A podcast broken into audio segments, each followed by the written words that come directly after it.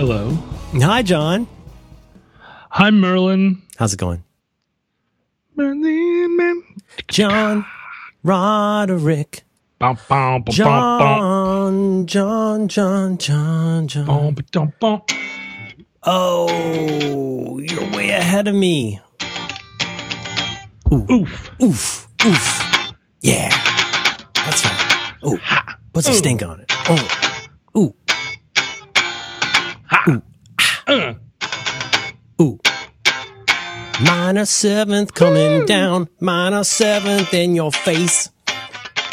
Oh, yeah. Minor seven with an added uh, E string dingus. Woo. You can't stop the Skype jam. how? How? Woo! Wow, know, you're peop- full of beans. Yeah, people don't uh, people don't give you enough credit for your singing voice. Oh, thank you. Mm-hmm. Um, I have a very problematic voice. How so? Well, I'm glad you asked. Mm-hmm. Uh, I my voice. I've got a weird, like when I record and stuff. It's really, mm-hmm. it's kind of sharp, but like hmm. I, I, I know in my head what key a song is in. Mm-hmm. This has been hmm. remarked upon by people that when I do sing a song with my terrible voice that sounds like a broken soprano saxophone, which it hmm. does, because I got sinus issues. It's not funny. It's a health condition. That is not no. I uh, I usually know what key a thing is in. I used to tune my guitar by knowing in my head what uh, what a song sounded like. Oh, you could just find an A just out of the. Yeah, like um, if I okay, so I'm just gonna try this. I don't know if this is right. Mm-hmm. Bum bum bum bum bum bum bum bum bum bum. I'm gonna say bum bum is a D. Bum bum bum. All right, let's check it out here. Bum, bum. Um. Oh fuck me gently. I might have done a G. It used to be. I've got a lot of health problems, John. I don't have the I don't have the ears and the nose that I used to. But thank you for saying that. I listened to a lot of Smiths this weekend. Did you really? I did. I watched a bunch of documentaries and now I've been listening to the Smiths. Oh, What is it our friend Smith. says? Is it Andy, what does he say? He always sings the second. Oh yeah, he sings the second. You can't unhear that. You know, Johnny Marr uh, just played here in Seattle, and I missed him. With Eddie Vedder? Uh, I don't. I don't think Eddie Vedder was there. Although Oh, they did a cover I saw on YouTube. I didn't. Um, They did um There's a Light That Never Goes Out together. Oh, isn't that sweet? Take And me he came here. He came here to. Seattle and did that. Uh, Eddie Vedder showed up. I'm look up Eddie Vedder, Johnny Marr, one of my all-time favorite Smith songs. Yeah. And Rolling Stone 20 hours ago. Uh, uh, this is at the oh, this was at the Ohana Music Festival in Dana Point, California. There it is. Not here. He seems like a good sport. Who Eddie Vedder? Yeah, he seems like a gamer. Well, you know, Eddie Vedder. Things worked out for him. Oh, I see. Oh. His history's written by the Vedders. Yeah, exactly. Huh? Yeah, Exactly. typical. It's like it's like he um I get the feeling that he's living his best life. Uh, which is a phrase that I had never heard before this year, and now I say it all the time. Living his best life. Do you think he's speaking his truth? I can't tell whether he's speaking his truth or not. That's harder for me to gauge. Okay. If uh, if I look at somebody and I feel like they're speaking their truth, that's really not a that's not a thing I feel I feel qualified to assess about another person. I understand from a remove also based on one episode of Portlandia. He also seems to have a little bit of a sense of humor about himself because he was on Portlandia and it was very funny. Although it's not entirely uh, clear whether in a situation like that it is the Carrie Brownsteins who have written a thing that gives the impression of one Yeah. self-aware. I don't know. I do not Trader Joe's. my uh my feeling about uh Pearl Jam in general around here, knowing a few of them, um, and having interacted, I I think with with uh, all of them, the exception being weirdly Matt Cameron. I don't think I, I don't think I even know that name. Well, he's the the drummer, Oh, okay. You got Eddie Vedder. You got the guy with the hat. You got the other guy. Jeff Ament, right? And you got Yes. the yep. Uh, but uh, it's funny because you would think uh, that Matt Cameron, being the uh, drummer for Pearl Jam and Soundgarden, that uh, that I would have had some interaction with him. I've certainly seen him, Mm-hmm, but every one of the other members of the band, I've had, you know, more than just encounters, all the way to interactions. Hang, not hangs exactly, You've had you have anecdotes. but Vet, Vedder and I have hung. We've hung. Mm-hmm. I walked into a room one time and uh, Eddie Vedder turned and said, John, Hmm. how's that? How do you like that? He knows your name. That's nice. That's, you know, isn't that nice? it's I super, mean, it's super nice because I don't remember names. Bono wouldn't remember my name. I almost exclusively choose friends named John just to deal with this. Well, it's easy to do. Mm-hmm. Uh, but uh, but when I think of Pearl Jam and their fans and the entire operation, the Mm-hmm. the like entire grouping that falls under the heading Pearl Jam and Associates, Yes. Everything that's Pearl Jam adjacent. Mm-hmm. The first word that comes to mind is not funny. I've been sitting on this because you were talking. I've been sitting, I've been turning it over in my head. I've been turning it over and over. Why they did not connect with me hardly at all most of the time. And the the thing that kept coming into my head while you were speaking and I was listening was I think they seemed a little too serious. Now, I'm not against serious music. I'm not even against pretentious music in the good You way. love serious and pretentious music. I do, la la la. Uh, but um, I don't know if Mor- Morrissey seems to have a little bit of a sense of humor about himself. But but th- but they mm, but they they seemed at the time like a little too serious for what they were doing. This is not. I don't mean it as a slam, yeah. No, no, no. But No, not a slam. Yeah, yeah, but yeah. you got to do that. You got to you got to walk the walk of whatever your genre is. Like you Walk the don't like Joe Strummer doesn't want you to know he's pretty like solidly upper middle class. That doesn't. That's not on brand for the Clash. oh no, it is not. No, The only time he got lost in a supermarket is when his mom took him there. Am I right? it was. Mm-hmm, heard that. It was extremely uh, difficult at that time in that place to know exactly how to be. I have to. I have to say that because as we've talked about before, I was there also. Mm-hmm. I did not know how to be. They had a lot of a lot more pressure on them than I did. Although it's really hard to gauge how much pressure a person feels. Boy, you're, felt- you're you're being very you're opening the books on the things that you don't or can't know, and I just I want to send you aloha for that. Yeah, I cannot know how, how much pressure they felt. I can only know how much pressure I felt. Mm. But I remember at the time feeling like everyone in Seattle was too fucking serious about what they were doing. You know, it's just Where like that's, Murder City Devils? Where were they from?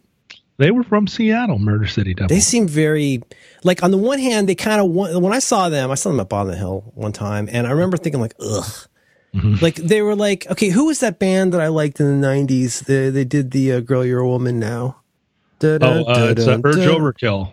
like a band like that they pretended they were being serious about themselves but like they were basically silly Sure, you can't be serious about yourself in those outfits. well I think they were having fun with it they were Be sort a of woman's. that's not anywhere near their best song but but well, that's it's not- okay They didn't even write that song. You know, no no no no it's Dusty Springfield no no. That's your man, uh, Uh, Neil Diamond. Neil Diamond. I, Yeah. I should know that. Doing. Oh, wait, we haven't cursed. Hang on. this episode of Roderick on the Line is brought to you in part by Slack.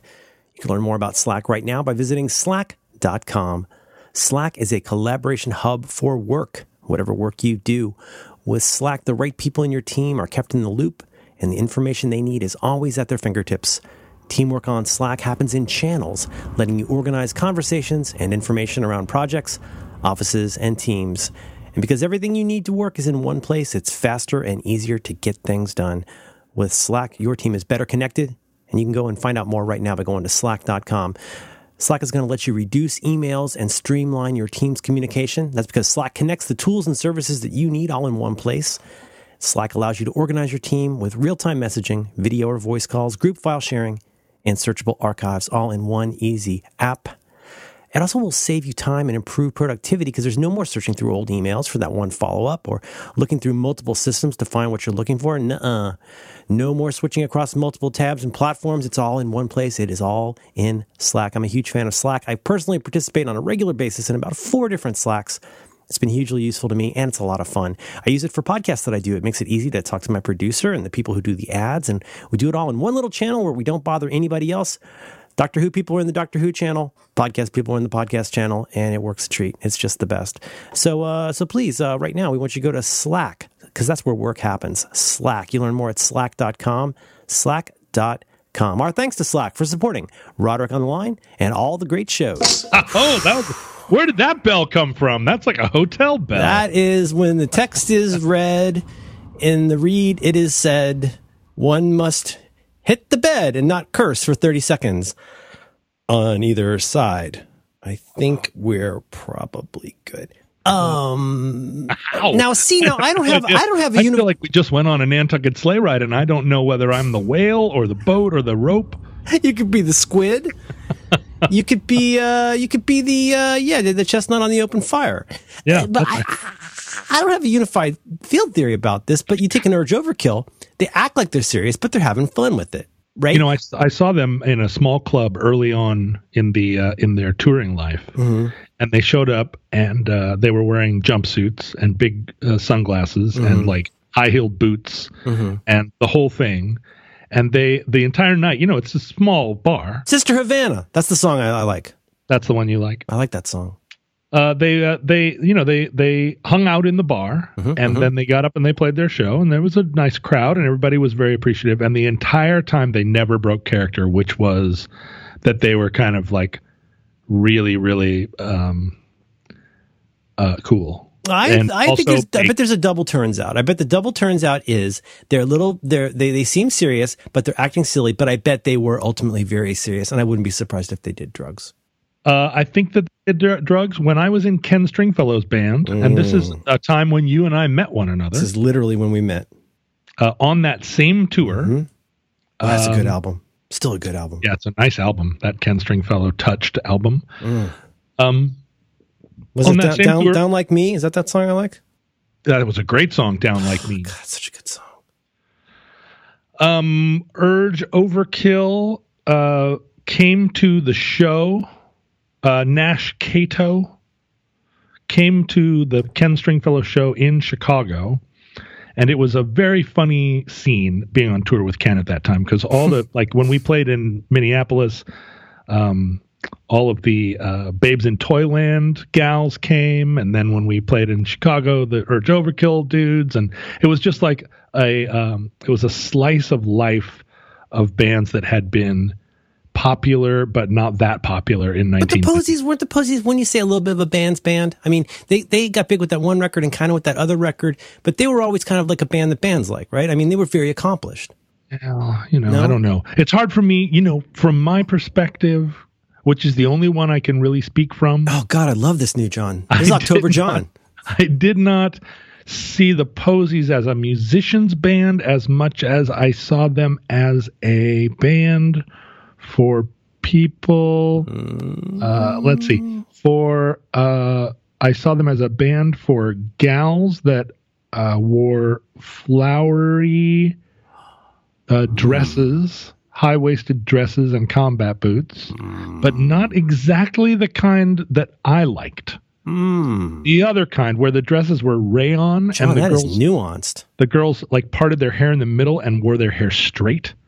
You know, I liked a cotton dress Okay. where the girls had kind of, uh, And a big, a big shock of curly hair. yeah, like Lollobrigida hair. Yes, yes. And the, and the posies had uh, gir- the girls that like the posies had really straight hair, like Mm-hmm. r- really like ironed, and they smoked um, not not like Marlboros, which is the kind of girl that I liked, but Yeah. they smoked like some kind of fancy cigarettes. what's that one? American Apparel. What's the one everybody smokes?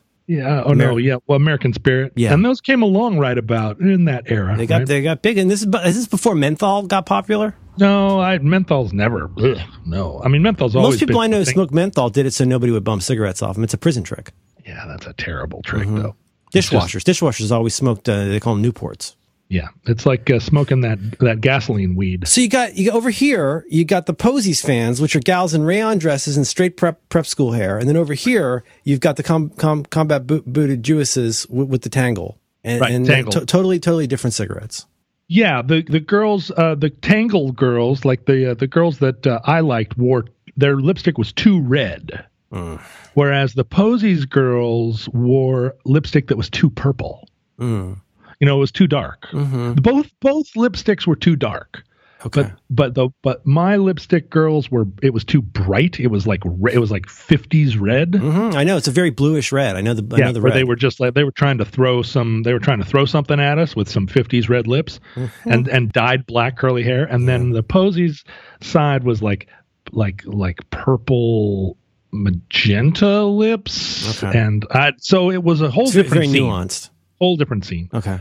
um, but so the but the bands that came out to see Ken when we were on tour were obviously bands that had that they had run into each other in the world during the era when everybody was looking at that kind of music and trying to squeeze it for whatever they could get, you know. And um and so those bands all like I think they felt a common bond in that they'd been they had been squeezed but also you know like who had who'd really well how much juice had anyone really gotten out Right. It's kind of like a rock and roll support group. Like you might, these are bands that you might have seen at Lollapalooza and really liked and maybe seen on 120 minutes, but there was probably not a poster of them like on your block anywhere. Yeah maybe there was a poster for the, that one movie that had all those bands on the soundtrack That one band, I, I know the one you mean. I know the reality, reality the reality bites. If you had that on your wall then effectively like ken could come into your dorm and say oh i see you have my poster on your wall. And the girl would go huh? Yeah. It's a vamp- it's a Oh. vampire loophole. If Oh, he you if he already right. if if you have put up a poster that it features it could be Austin Powers anything where he's ha- had music that appeared in the movie he, you technically do not have to invite him in. He could just slide in through your window. that's right And you- you wouldn't And know in the morning. "Oh, i see Why is there dirt in my bed? He Poster. sleeps better that way. My band on your wall. but everyone was so fucking serious. But there are there's different seriouses, right? Like oh, Nir- sing it, sister. Nirvana had what you would call, I think, a sense of humor about themselves, although not really, but definitely more than you would have said Pearl Jam had a sense of humor. I think very much so. I mean, I think Yeah, the but- on-brand music video version of them might been might have been kind of serious, but they, boo, they did not shy away from a certain amount of a remove, whether that's Chris Novoselic having a baseball on his head or the the, Hmm. the spinning like mirror ball at their concerts. Like they, they were having fun with it.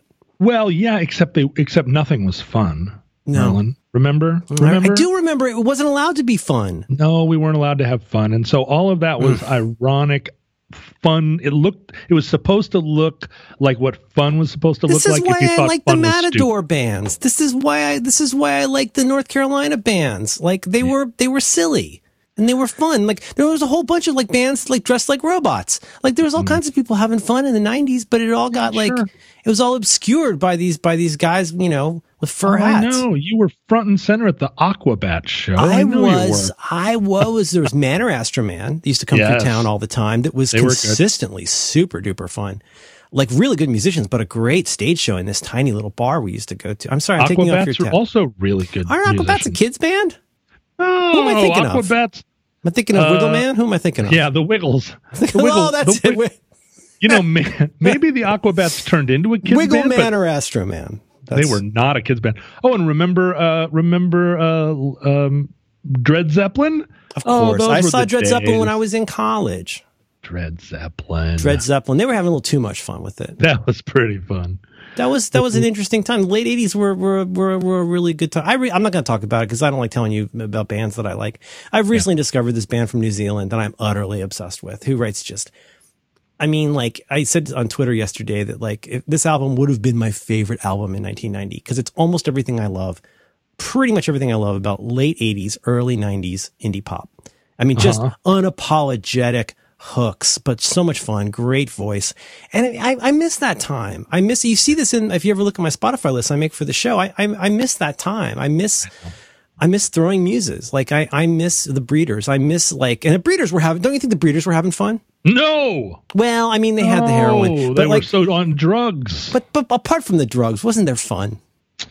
No. I do. I do not believe that. Uh, this is my. This is my critique of Generation X. All right. Oh boy. Are you ready? Yeah, I, th- I think so. I'm gonna have some more coffee. Okay, John. What, what's as much as you can say in, in Mm-hmm. your in your newly revealed, nuanced, open books October mode? Yes. T- tell me a little bit about the times. What was going on back then? Well, Merlin, Well, let me explain a little. Let me explain a little bit of the Generation X backstory. You were there for this. I was. I was Mm-hmm. right in the thick of it, and I feel like I can speak to this. Oh, you got some time. You question. got some time, some distance from it. I have, and I and I I've, I've spent a little time with it. I've I've met other Generation X people and talked to them about their experience, strength, and hope. In the wild, man on Mm-hmm. the street. I run into them. I recognize them because of our secret signals and because of the of the brand. Right? Mm-hmm. Hold up The, a copy of Might magazine. I do. I, uh, I I squeeze a little lemon juice on them, and you can see their uh, you Oh, can see all the of their, their runes. Yeah. um, no, Generation X never. Generation X, our entire philosophy, our entire way of looking at the world was 100% reactionary. Mm-hmm. All we did was react to what had come before with either disdain or fear or contempt or, uh, uh, or uh, really all reactions in that family. We did we not. were we were uh, to to almost to a person. We were totally fine to live down to the lack of expectations that people had presented for us. Well, that, but we were also, I think, traumatized by the Cold War. Constantly, You, you, get the know, nu- const- you got nu- nuclear.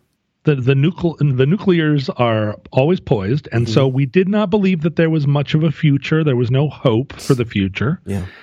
We did not believe in capitalism. We saw through capitalism and realized that it was a dead end and like life destroying force. Mm-hmm. But we also watched the death of, you know, the global death of what had been international communism. It seemed like a like a dead end. We were, we were there for the the wide rollout for the rise of irony.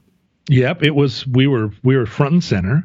We saw the baby boomers had created cool things, uh, cool music and cool ideas, but then we watched them squander it. Just just squander it and turn into the worst, most bloated, like dead-eyed generation in history. So, although we had the legacy of their great music and their great sort of cultural moment, we also sort of felt nostalgia for a time before they'd come and ruined everything with their fat, stupid faces. we, you know, Yeah. we we lived just in the shadow, And they wouldn't go away. They wouldn't They go wouldn't away. Go away! Like Oh, the, I mean, the kept all- sucking up all the air. Yes, but I mean, like even not to shoot fish in a barrel here, but like I mean, just just the Rolling Stones alone. It's like, guys, how can I love you if you don't go away? Knock it off. We love your music. I want to love you. I want to paint it black. I see Yeah, a we- red door, and I want you to stop doing doing albums, please. we don't. We don't want these steel wheels. As No, we do not keep your them, wheels. Sam, I am. Mm. Uh, we're we're just we're we we came just after Kennedy, Martin Luther King. Mhm. Uh, we came just after the civil rights movement, just after all the excitement of the mid 20th century. After all of those things had been ruined and murdered and set on fire, Mhm. and so we ha- we never developed a forward motion or a philosophy of our own. Our ph- our philosophy as a generation was just that everything else sucked or was ruined. And so we came into middle age feeling like that was sufficient. Like like we still were wise somehow because we knew that everything sucked. And the the latest generation, the millenniums, Mhm. Do not did not have that baggage and the millenniums have developed a philosophy of life and of the world like they It's, a, it's a f- a fundamentally different view of the world that we did not, were never capable of coming up with as, Right. as a people. they have what i can what i perceive to be forward motion they have a plan and they have a They're, and they're not. They're, they're they're like part of the defining. It feels like from a remove. Part of the defining characteristic is not counting on the past or the present to help you with pretty much anything. That like we there's there's so little that we can count on. Uh, the things that, that historically we've been able to count on, and that, that goes in a million different ways. But just basically, we're going, yeah, whatever. Like what's on Spotify now, I'll never own a house. well, I, and what what intrigues me is that um, they have a they have a lot of the same contempt that we have for past processes, but they don't have the resignation that we had. They don't have that feeling that we're that we had, which was like, ugh. Well, yeah, like, like did you ever like in 1990? Did you think apartheid was going to end anytime soon? I just No. assumed apartheid would just go always always go on forever. Well, and it would, and so we were set against it. And when it went away, we just kind of turned whatever we were against about apartheid and turned it to something else, right? We mm-hmm. just, we were always against the status quo, but never really articulated a future beyond not what was, right? Just our, our, the future, our future version was like, well, not this. And you still see that a lot. You see that a lot in the in the left, which is like, not this. Mm-hmm. It's like, well, then what? Well, not this. Not this is better than this. And it's like, uh, no, actually, something is better than this, but It's it like, has to like be we're permanently something. we're permanently 19 years old. yeah. You know what I mean? That that sense of being 19 and having that world weariness about everything that you've been through, but like you know, I uh, I don't know. I don't know. You know, Yeah. the the millenniums, they're old souls. Well, I don't know about that. I mean, you know, I disagree with a lot of of uh Well, like say, say what you will about the tenets of millennialism, but it's at least it's an ethos.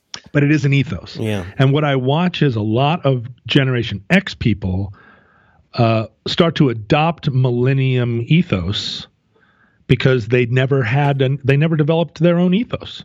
And that's what makes that's well, I'm so frustrated with Generation X because we have we could be helpful now and we're not. Um, we're just paralyzed by the fact that we never came up with anything. Yeah. And so we're sitting around and it's like, oh, so now I'm the middle aged one that's a problem? That's not. I'm the ironic one with the the, backwards baseball hat. Uh-huh. And and there's no we don't have anything to stand to stand for and say like, well, no, we're in favor of this because we never were in favor of anything. All we were in favor of was like, ugh, you know, like more, uh, like less distortion or whatever. Like we didn't even like distortion, which was the thing we had invented. I mean, not invented, but Well- like we perfected distortion and Yes. then hated us, hated ourselves for even We, that. we made distortion scale.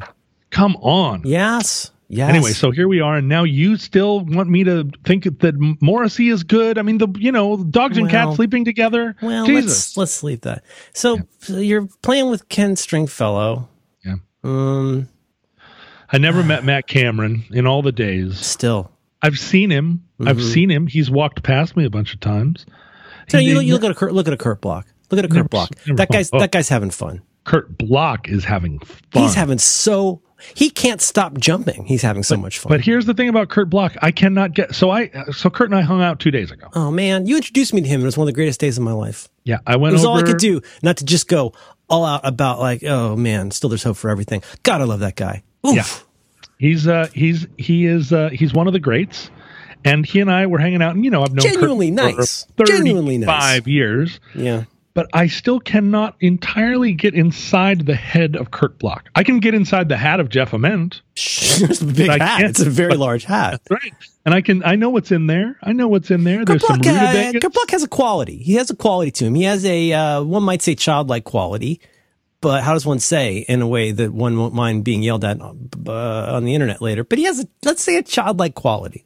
He does, but also extremely perceptive, acute intelligence. Hmm. And so, if you ever, if you ever like, uh, what what ends up happening with Kurt Bloch is that he, he people underestimate him because they see him on stage and he's like, wahoo, Right. And they're like, wow, what a fun guy. But then he's also like got a lot going on. He's Hmm. a complicated man with a lot of smarts. Huh. Uh, but he also is in touch with the side of himself that will wear uh, that will wear kind of ridiculous sideburns for a while just because because why not because they're fun Why not? and then he'll go through a phase where he's like uh you know from now on uh when you ask me how i'm doing i'm going to say zibbity zap that's what i'm going to say for the next month That's when you say how's it going i'm going to say zibbity zap Zippity zap. zippity zap. And everybody zap. goes, Kurt Bloch, he says zippity zap. But then, you know, he doesn't. If you come up to him a year later and say zippity zap, he'll remember. He'll be like, yeah, zippity zap, but it's not what he's into now. Okay. Okay. It's very, I, I admire it very much, but I cannot access it inside. I cannot have that much fun. I don't Another know why. another thing you're aware of that you don't have access to. yeah. You're you seem very self aware this this week. Well, you know, how do you how do you how do you learn to have access? So Yeah. my sister brought me a book or no, not I'm sorry, not brought me, gave me for my birthday. Get this, Mm-hmm. right? Uh, it's here. Here it is. It's my birthday. It's my fiftieth birthday. Here it is. It's it's looming here. What are you going to get me for my fiftieth birthday? I'm a guy. It's hard to buy presents for me, right? Mhm. What are you going to get me? You know, fiftieth birthday. It's got to. You know, you don't give me nothing. I'm feeling the Can't- pressure. I'm feeling the pressure right now. nothing. I got, gonna I, I got one of those coming up in my household. Yeah, you're going to get me a scarf. You're going to get me a. What is it going to be? You're going to Yeah. give me a, der- derringer. hmm I mean, uh, and so here's what my sister gets me. It didn't arrive in time for my birthday. It showed up at my door a couple of days later. She got me a book, which happens to be a book that she likes, which is a self help book. Okay. So, right there, you're like, get someone a self help book for their 50th birthday. Kind of like some, buying somebody soap. It's a little bit. I think you'd yeah, like this. It's a little bit like, yeah, buy, buying somebody like a fragrance. I got you this because I fragrance. love you. And she got me a book called The Presence Process. Okay.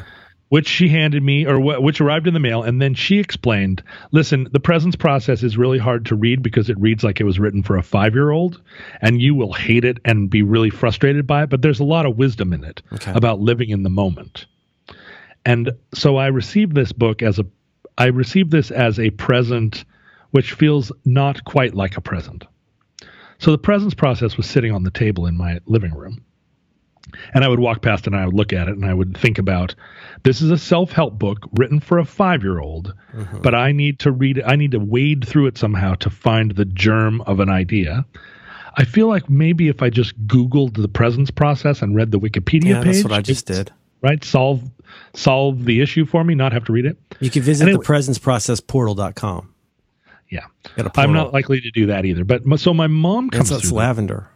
Mhm, it is, yeah, it's lavender. It looks like it looks like a some. It looks like a Vanity Press perfect bound book, right? That somebody just Oh, printed off a bunch at. Kinko's. Okay. so my my mom comes through the room and she says, "Oh, you've got the presence process. Did Susan give that to you?" And I said, "Yeah." And she said, "Oh, well, it, you're going to hate it." And I'm like, "Yeah, I've heard." And she says, "Yeah, but it's, you know, it's got interesting things in there. It's just written for a 5-year-old." And I go, "Yeah. Yeah, I've heard all this." and so then the next day my mom shows up with a different book Oh. and she says this book is also uh, difficult to read and you will hate it E- Eckhart Tolle. uh, no Hmm. let's see uh, it's uh, i don't i don't have it right here Jonathan Livingston Seagull. no i've read that and, Okay. I, and i enjoyed that but i you know i was 10 Yeah. Um, no it was another book in the in the same family of the presence process Like mindfulness. something about mindfulness right Mhm. something about mindfulness Oh, I'm dying And- to know. and so uh, so my mom says you know uh, you need to read this book and this will help you uh, read the presence process because once you've read this book then you will be able to so here I, I looked up the presence process and i'm looking at some books here the completion process Yeah, I saw Uh, that. Alchemy of the Heart. alchemy of the heart we've got Mhm. loving what is we've got Mm. walking with the tiger no waking the tiger a new earth awakening your life's purpose. That's your eckhart tolle. You've got the stillness speaks another tolle. Oh he's written a lot of these books the power of now. I've Power heard of of Now was what I would have guessed, but now I'm guessing it might be something like a Jon Kabat-Zinn book maybe. or uh, some kind of like uh, um, uh, one of the classic mindfulness books, a mindful book. A like book a, maybe of, a maybe a Pema Chodron. A pema chodron Could sure be a Pema I could- Chodron. She's got two diaereses in her last name. i'll take two prima chodrons and a diaereses to go Could I get a venti diaeresis? and uh Okay. and is that a prima chodron So you Give me- got you got a you you got a that? you got a mm, at this point you've got two books to read. You read one book so you can read the other book. Are you just hoping hoping against hope at this point that somebody does not introduce a third book that you need to read before the one your mom gave you? Well, I put the two books together, hoping they would cancel each other out and create like a like a portal to another world. it didn't happen. Like self help antimatter. I was like, and then I could see through a like a like a vibrating circle. Um. So, but but so so then my mom sat down and she said, "Here's what you need to do," which is one of the her favorite ways of starting a sentence. Here's what you need to do. She do. sells it though. She's She she's not just some dingling coming along. Like she's she's she often has a plan. Well, my sister too, and Yeah, I've heard yeah. them both lay out many a plan for me. And this is this is not a new one. This is a re, we're revisiting a long-standing plan for me. This seems very unmindful to be trying to fix like how you were when you were 13. But Well, for it's neither but, here nor there. but so You so should give they- them a book about acceptance. I, But first, I- you need to read this. So I, I end up sitting. I sit and I have to do that thing where I I focus. I do not allow my eyes to unfocus because you can see when my eyes unfocus, and and when when when you become conscious that my eyes have unfocused, then it's like, am I boring you? You know, I get this from my sister or my mom. Like, am I boring you? And it's You not get slightly okay to slack jawed. You get slightly slack jawed too. Like, "Durr." I cannot I cannot say you are boring me Right. because I will the, because a world of hurt will descend upon me. So Mm-hmm. I have to keep my eyes partially enough focused that they appear to be listening. okay. But also I have to fly, fly, fly far, far away over the mountains Mm-hmm. where I where my spirit can can live and not and not be too pre- not be like have this enforced presence. Yeah, there's such a thing as being too present for sure. So what my mom says is, listen, all those voices in your head, and I'm like, mm-hmm, mm-hmm, that are telling you bad things, and I'm like, mm-hmm, go on. She's like the one that is telling you that uh, you know that one day you're going to end up in the back of a cop car with a bag over your head. yeah, mm-hmm. there's that one for sure. I call him Rudy. And she's like, Shut up, Rudy. You know the other voices that tell you that everything you've done is for shit, and I'm like, Yeah. yep, yep, I got that one. He's standing right next to Rudy. Oh, actually. you'll never do anything worth remembering. never do anything worth remembering. That's right. Everything you touch turns to garbage. All Mm-hmm. Yeah. those voices. And I'm like, yep. hmm She's like, It's like the world's then- saddest barbershop quartet. and she's like, and then You're there's the voice. die alone. Then there's the watcher. And I'm like, yeah, I know the watcher too. Yeah, there's the watcher. That's, you know, I like to, I like, I like to think of him as uh, uh, Wolfgang, right? Uh, he's Wolfgang. He sits up in the chair. Well, Wolfgang Uh, the Watcher, sure. Wolfgang the Watcher. And she says, That's your real self. And I'm like, Oh boy, here we go. Tell me more about my real self. The Watcher, you need to you need to stand with the Watcher and the one that's like worried about the bag over his head in the back of a cop car. And I'm like, There it is again. Mm-hmm. He's right there. She's like, No, no, no. The Watcher is the one that knows that that guy is not the Watcher, not the run. And I'm just like, I'm so far away. I'm so, I'm, fl- I'm flying with the eagles so far, mm-hmm. so many mountains away. How, how are you? How you, at this point? How are you selling it with your eyes? Were, were you still present in the room as far as your eyes were telling? Not really. I mean, I was I, I wasn't doing the thing where I was looking over her shoulder at the clock. Right. Or I focus on one eyebrow. That's another good one. Yeah, I was in there, but the, here's what I know about my mom and sister is once I'm past the point where they're watching me carefully to see if I'm checked out, mm-hmm. they get off into a reverie where they're actually not really paying that much attention to me anymore they, because they're like they're expounding. You know, they get into ex, they're getting into a, a expositional mode where I can actually start to I can't look at my phone, right? I can't really stare at the floor, but I can look away. If I keep nodding, if I keep nodding, I can look away. Know, they're they're the apex predator, and you're and you're the deer. If you just stay very still, you might be okay. hmm If I if I make uh, if I make like affirmative mouth noises, like oh, mm, mhm. a little bit of, I do a lot, quite a bit of that. I'm noticing. Like Hmm. If I keep doing that, if I never go like, well, if I never make that sound, like, eh, because that's when they pounce. Yeah. If you're like, eh, Yeah. they go, what, what? It's like, no, no, no, I don't want that. I do not want to engage on this. So I you just remember when she talked about the Watcher, and the Watcher is who you really are in the stack. So I was driving today. I was driving today, and I did the thing that every once in a while happens, which is I go. I'm back to one of the candidate debates in the city council race from 2015, and I'm sitting up at a dais. This is my imagination. I could be, you know, I could be sitting in, on a beach somewhere. I could be flying over the mountaintops, or I could be sitting counting all the money that one day I'm going to make.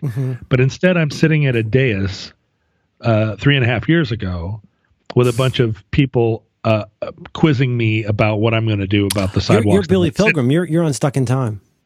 So I'm stuck in time. Don't you think a little bit? Like you, you see, you suddenly realize it's not that time. You go, oh, oh, oh, I got Yeah, really yeah. deep. Like you might as well have been there. I was absolutely there, and I was, and but I was revisiting the things that I'd said during the debate that I could have said more, uh, more betterly. Yeah. And then all of a sudden, the watcher is like, "I am the watcher. Mm-hmm. You are not in a cop car with a bag over your head. You are driving uh, in a in a car many years later." Mm-hmm. And I'm like, "Ah, ah, ah, right, right, right, right, right, right." Not relitigating that moment. I'm back here. I'm here. I'm watching. I haven't even read these books. I haven't even read the book I need to read to read the book. But you put them near each other.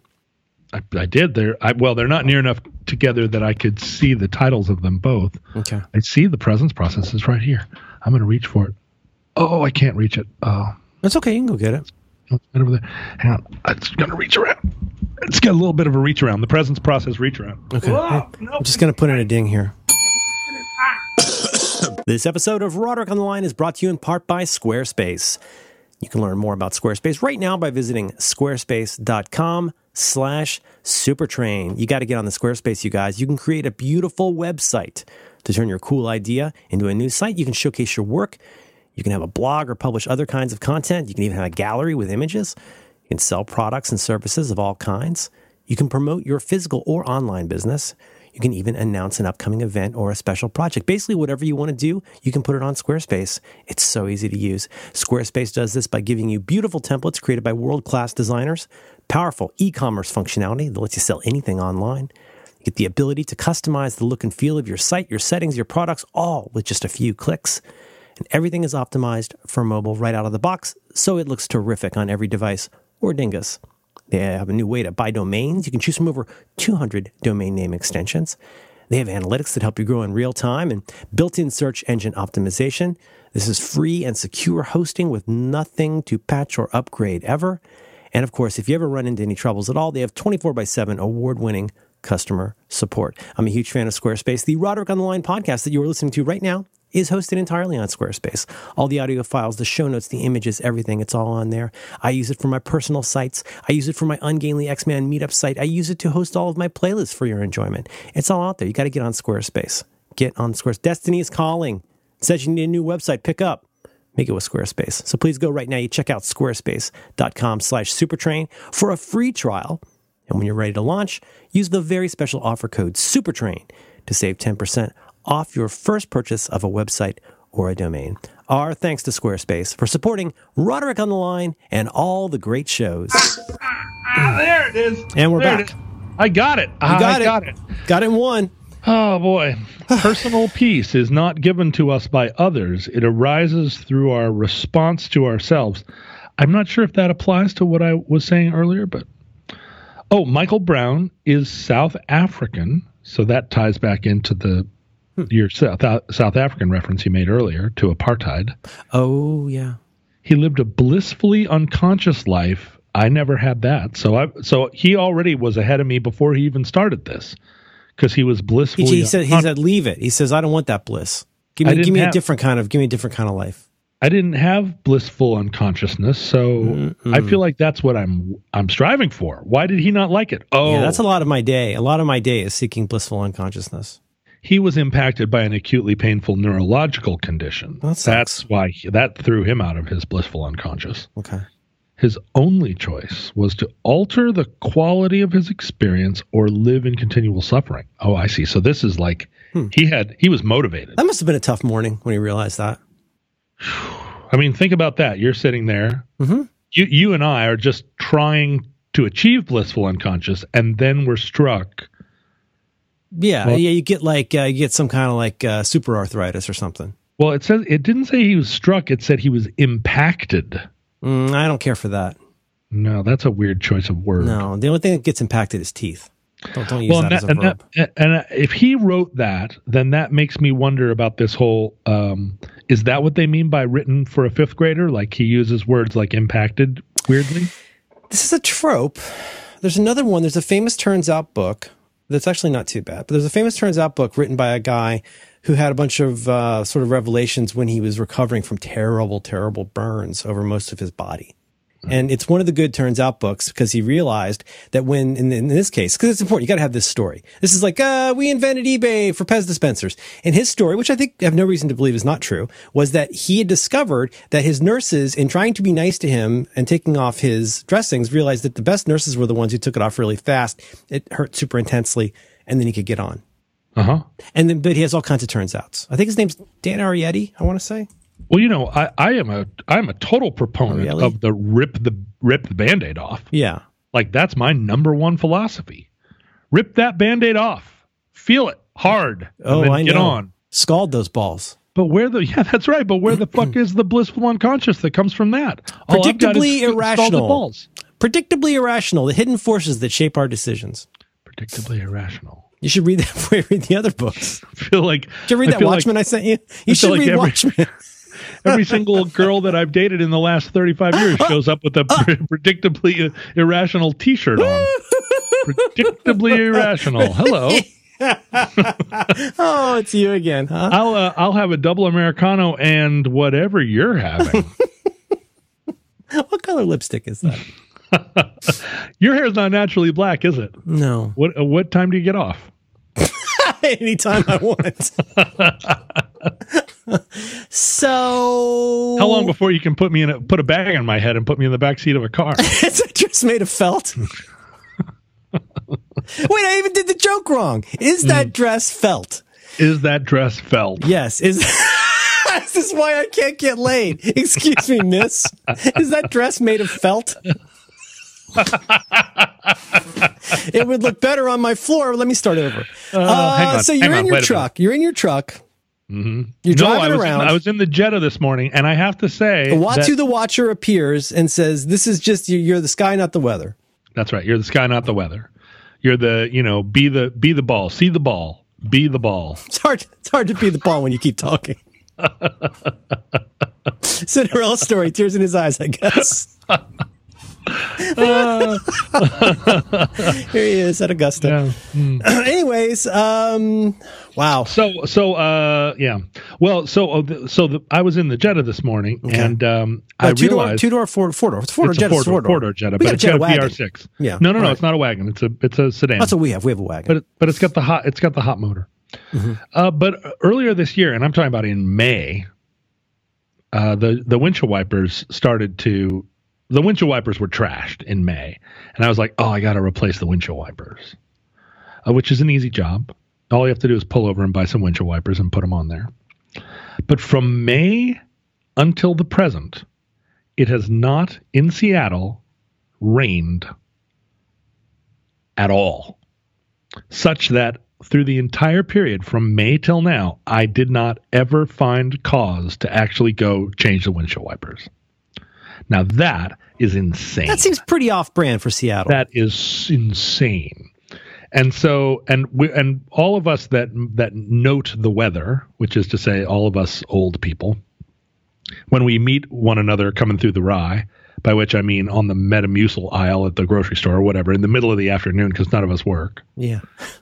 we say, "How's it going?" Boy, it hasn't rained in a while. Boy, I'll say, dry out there. Yeah, the rhododendrons are really wilted. You know, this is the kind of conversations that we have, old people, uh, right before the cops come and put a bag over our heads. Sir. And so I'm driving today, and today it's the first real rain of the year. oh, okay. And and as it's the first real rain, I came around a corner today, and there was a car which had skidded out and crashed into a into a barrier and was sitting there with the hood munched and steam coming up. And I was like, "Oh, that makes me feel terrible." Because that person was just driving like they've been driving every day to work since May yeah, there they but for the grace of God. they took that corner at the same speed they have been taking it for months, and they forgot that when it first rains, Mm-hmm. the streets are very slick. It liberates all that oil that's been sitting on the It road. liberates the oil, and they crashed into a barrier, and it was like I could as I drove past, I was like, "Oh, this day sucks for them," and that feels bad. It was a one car accident. It wasn't anybody's fault. They just did took Yeah. the corner a little too fast. ugh, feels bad. Yep. But so then I'm driving and I turn the windshield wipers on and I realize, oh, the windshield wipers. I mean, it basically looks like a flapper's dress now because there's so the windshield Beaded? wipers. They're so no, they're so frayed. Yeah, it's basically like it's basically like a fringe jacket. I feel like I'm I'm in the birds or something because my windshield wipers have all these the, these feathers Yeah. and uh, and I'm driving along, so I'm like, well, I can't use the windshield wipers because that's so I have to. I put them on the setting where they went every like minute, Mhm. and I'm driving down the road, and I'm thinking, people are spinning out, uh, right and left, and I'm and I am driving with no windshield wipers. Um, this is where I'm at. Mhm. This is where I'm at in life. This is my presence process. I can't afford to be thinking of being in the back of a cop car with a bag on my head because I am in a present emergency. Yeah. It's a minor, minor, minor league emergency, but it's requiring my full attention. And that's what I have found lately is the solution. And that's why that motorcycle trip was so great.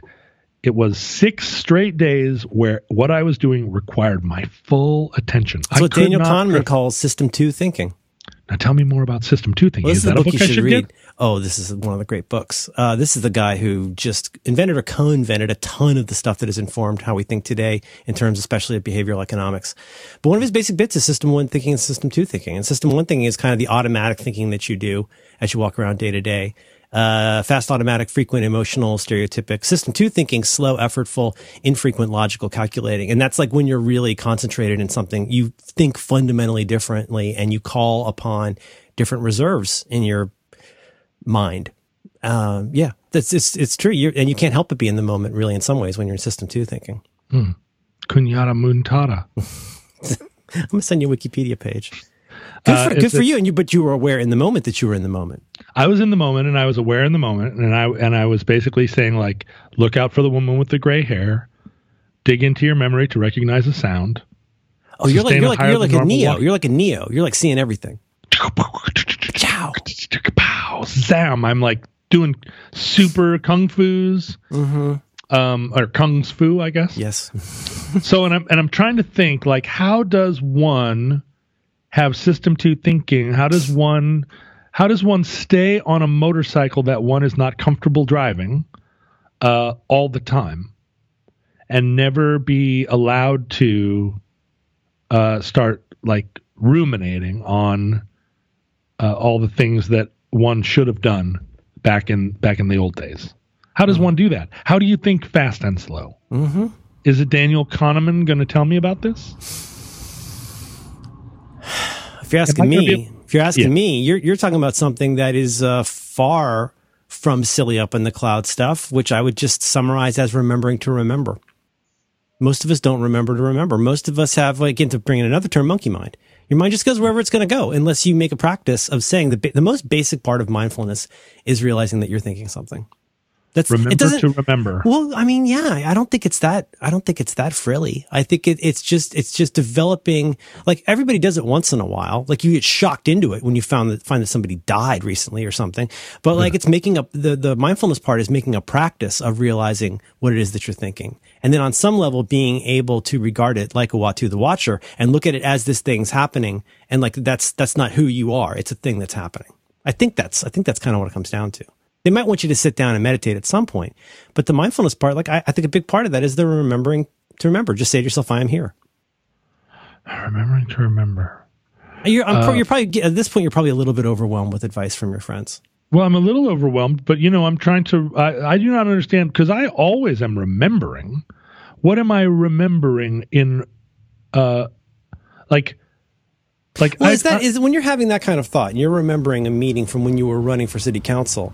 yeah. I mean, uh, I'm going to put this very. I'm going to treat you like maybe a six year old, not a sure, five year old. sure, sure, sure, sure. But like, is that is that a thought you enjoy thinking? no, no, no. I don't want that at all. Is it a thought that you think is useful to what you're going to do today? Well, that's debatable, right? I mean, how many how many times do you? Yeah, you should suffer. You should suffer. Well, there's that, but also like processing things that have happened is one of the ways that we learn and grow, right? I mean, I that's how I've always thought about it. So all the times that I sit and run the city council race again, see, I, I put my brain trust together again not very long ago for a dim summit. And I sat him down, and you know, normally we sit and talk about how we're going to make a million dollars. Yeah. But this time I was like, hey, you know, we've never really talked about the city council run because after it was over, we just all pretended that it never happened. Yeah. Um, but let's talk about it. Did That's we called, do a that's, good called job? the, that's called the Cincinnati Gambit. Let's just act What's like it didn't happen. Let's, Let's just act like the, Yeah. nothing happened. We Yeah. just spent like nine months all totally being beat up and tortured, and now we're just like going to pretend that everything's just going just ha- on, have some dim sum. going on like it's good. So I was like, did we do a good job?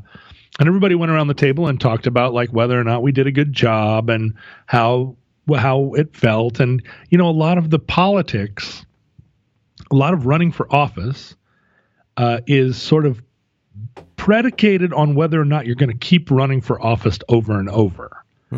And so a lot of the stuff, a lot of what came out of the conversation was we did a really good job in setting us up to run again. Right.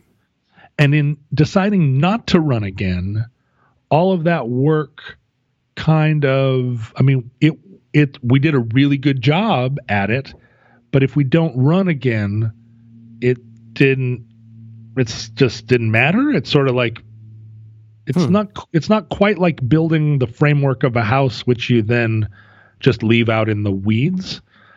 It's not like building the framework of it's not like building a Burning I Man mean, and then burning it. Let me ask if I'm if I'm interpreting this right. That to to look at it in that way, and then leave it there. Um, how can I put this? It seems like it seems like it, it must be frustrating to you or feel antithetical to your ethos to leave that unexamined. But then when you do examine it, the upshot seems to be, well, you know, you actually did okay if you think of this as the thing that you're going to do next or again. If it's not the thing you're going to do again, then do you have to accept it as a failure? Right. Kind of. Right. Well, yeah, exactly. Like what I It's all, want it's all, it's all is- the difference in the world depending on how you choose to frame it. So if you tell yourself now, well, I'll definitely be running again and this will have been good experience, that's very fundamentally different from like, I tried this one thing and failed, so now I'm a loser. Yeah, uh, what in a lot of these things I try I I hope like there are life experiences like for instance my walk across Europe where the where the um the result was inconclusive. I did not walk across Europe and write eat pray love afterward and become a successful married person. Is it because you took that car ride? No, no, no, no. I, I the the car ride is like a sep- that's a separate problem. You made your peace with that. I did. no, it's because I did not ever like I didn't I neither uh well I I ate and I prayed but I didn't love. You that didn't was love. the problem. You saw that girl in the window. I did I saw her in the window. I saw that girl in the in that hotel in bad bad uh Ra- Ralphenstein or whatever. Mm-hmm. The the girl in the hotel where I knocked over the knocked over the postcard rack. Mm-hmm. Um but uh But you you relive moments from your past? What? but I'm happy. I'm I'm I'm I can I can appraise the walk across Europe because it is it is a discrete and bordered event. It lasted X number of months.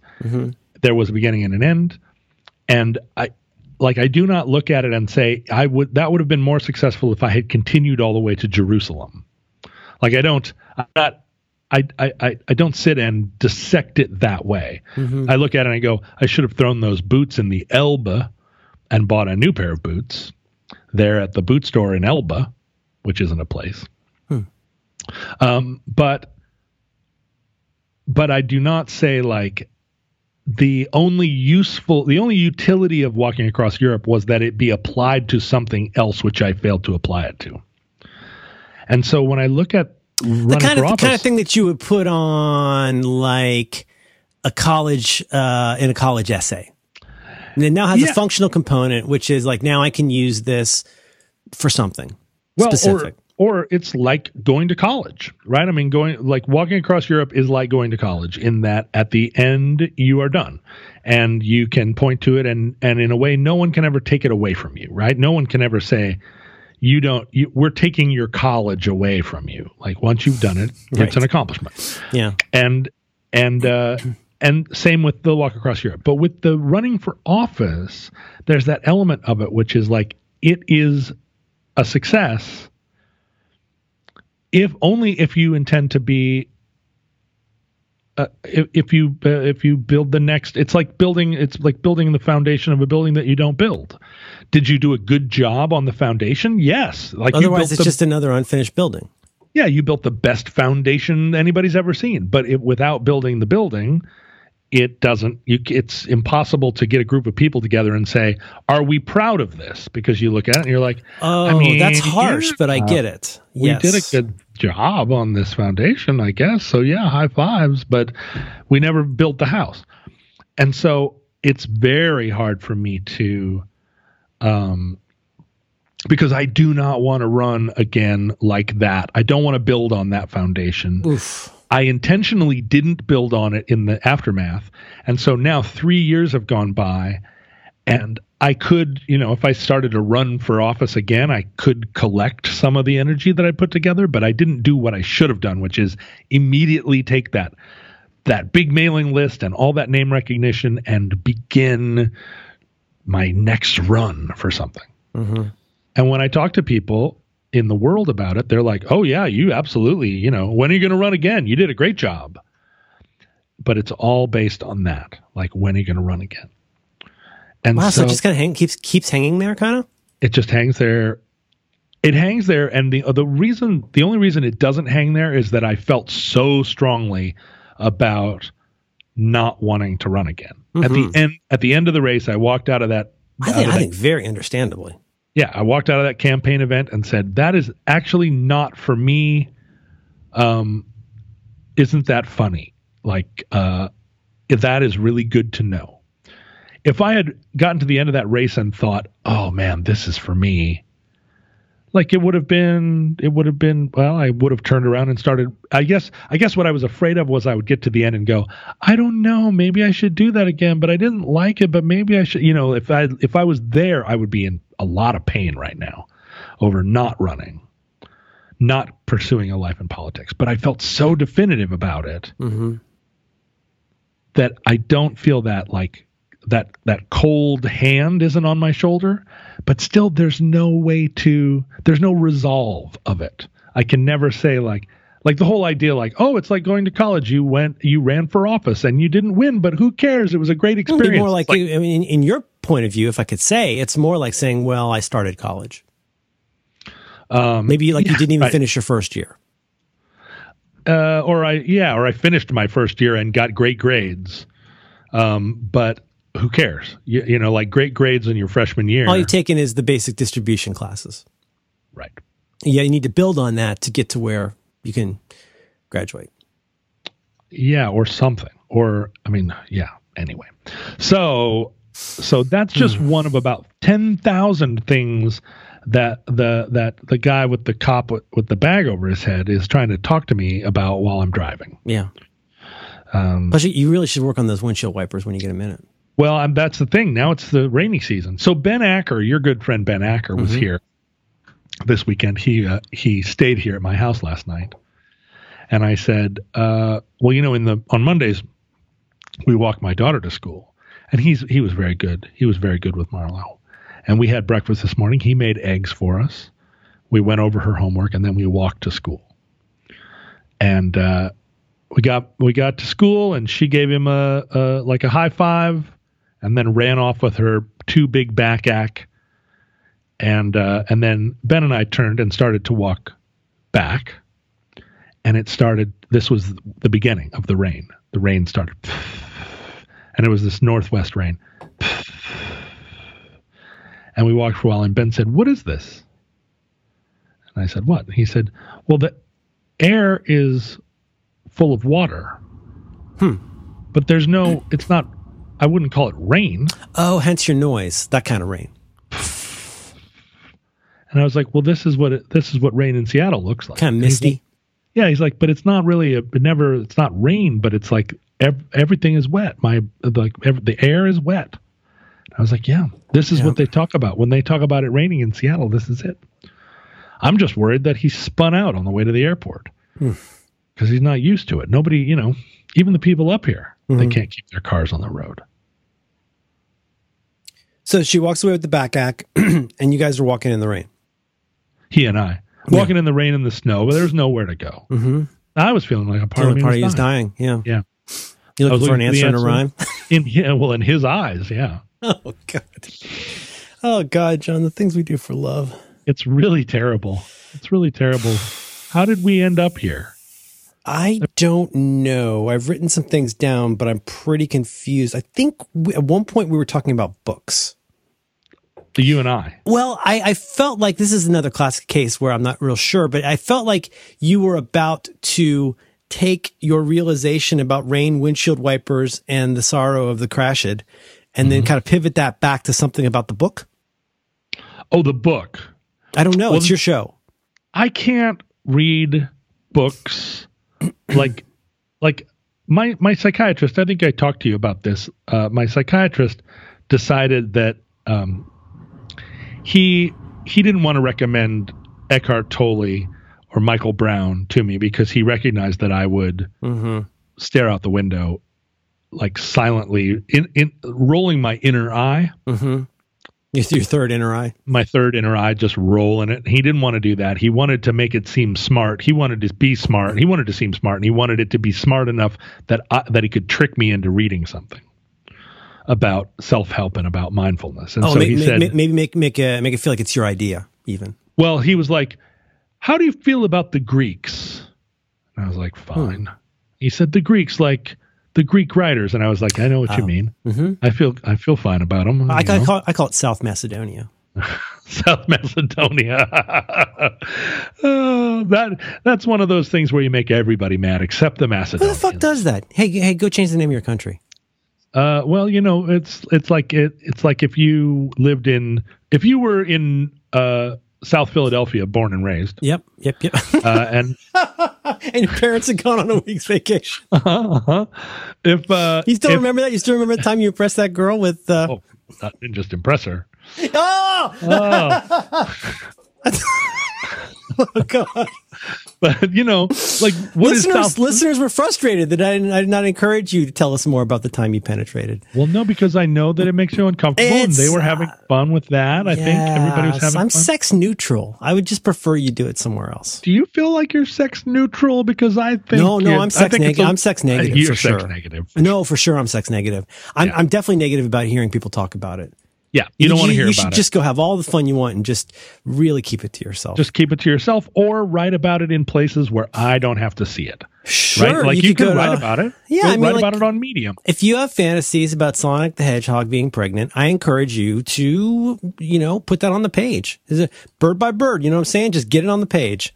Is that a uh, is that a fantasy? I guess it must be. I right? just learned. I just learned about it. Now I can't unhear it. Rule thirty four. Am I right? Rule yes. 34. Yes. Okay. Wait. So I, I stopped you. You were about to drop some big science. Oh, uh, so what? But what it was was what Mm-hmm. it, what had happened was, um, he said, "Well, what about? Have you ever read Epictetus?" And I was like, mm, "No, I guess. I mean, not specifically. I, I I know about the Stoics. I know about the Stoics. I've read Mm-hmm. all about them. Is he? I'm A, not sure is he I- a pre-Socratic? Uh, he is a he's like from uh, from just about that exact time, right? Okay. He's um he's right about the uh, Oh, he's a Stoic. He was born a right- slave. He's right post Jesus. He was born, I like to born think a slave in those South Macedonia. He taught philosophy as a way of life and not just a theoretical discipline. as South Macedonia, born and raised. Yep. Um, and uh, yeah, so he's one of these guys where you you pick it up, um, you pick it up and you read it, and it's full. He's got nice uh, little um, aphorisms, right? He's got little aphorisms where he says things like, uh, "We have no power over external things," uh, and uh, And, the, good, that ought to be the object of our earnest pursuit is to be found only within ourselves. That's right. So this is stuff that we had access to in 55 AD, right? It's all it's all written down. Um, and so, but but so my psychiatrist, I think, uh, wisely thinks maybe if I maybe if I send him to Epictetus, he will he'll be like sitting in a cafe with his Epictetus uh, and uh, looking over at the girl with black hair and two red lipstick and going like, "Hey, what are you reading?" Oh, oh, I'm just reading Epictetus. No, no, Yeah, I'm just learning it's all inside myself. Whatever. He's like a stoic, uh, like Yeah. a Greek stoic, but he's really helping me. Uh, I don't like to talk know. about it, but yeah, that's Yeah. what I'm doing. But anyway, so what are you reading? Oh, Eckhart Tolle. Oh, yeah. The, you know, actually, there's a lot. th- these books have a lot in common. What are you doing later? You, you Um, think that's what he's thinking? Oh, do I? Do I look? Uh, you think I'm a little old for you? Well, I mean, age is just a number. Yeah. Not many of Ep- Epictetus's writing survives, but Epictetus. they got a cream for that now. um, but Epictetus, it turns out, is one of these guys that is like really uh, like uh, it's not quite it's not quite like Sun Tzu, but it's he's one of the ancients that the that the guys around you know like Pentagon guys and smarty pantses that are that are uh, it's the, it's the presence process for the people that like to talk about Marcus Aurelius. Oh, okay. And so I, but I resist. So I saw through this ruse, and uh, and oh, and so I was looking at the books on his shelf, and I saw He's so cool if it was all old Archie comic digests. it might have been, but they the work had of Jughead. It's largely had the- aphoristic. they had the uh, they had the they might have been like uh, Archie comic digests, but they had uh, the the dust covers Right. of like the Greeks, right? And so I was like, oh, you have some. You have Epictetus right here, and he was like, "Oh, do I? Oh, Do I? yes, I do." As a matter of fact, and I was like, "Ah, I see." Epictetus is one of five authors that you decided in the course of your many years of school that were going to be your Oh, he's that guy. writers. You know what I mean? Like, yes, that's me and Oh. Heraclitus. Yes, Yeah, I know. are- You get you get a pet, you get a pet Greek, and then you uh-huh. try to foist it on everybody. Go read Heraclitus. Shut up. yeah, you get your pet Greek exactly. Mm-hmm. You could be a you could be into Parmenides, but you'd be wrong. And then you decide that you're a Hemingway guy Oh, or you're a Jesus. F. Scott Fitzgerald guy, and it's like, stop it! Don't Yes, do that! don't do pick that. You're not. You're you do not. Jack I don't want to read. I don't want to read Franny and Zooey. Quit talking about it. Yeah, exactly. Could you please stop it. talking about it?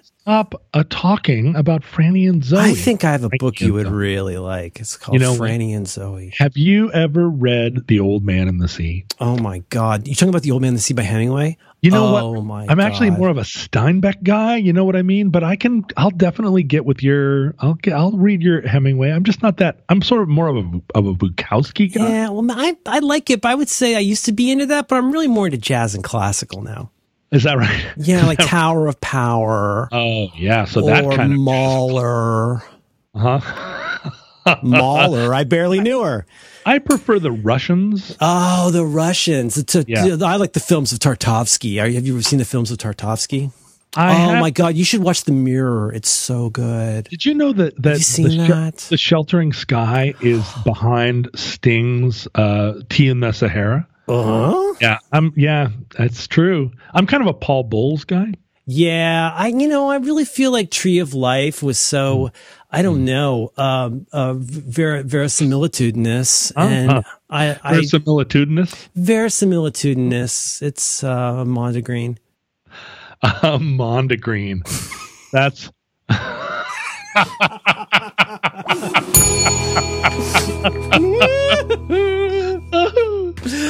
Oh yeah, I read that when I was in high school. I guess it's pretty Yeah. good. Yeah. yeah.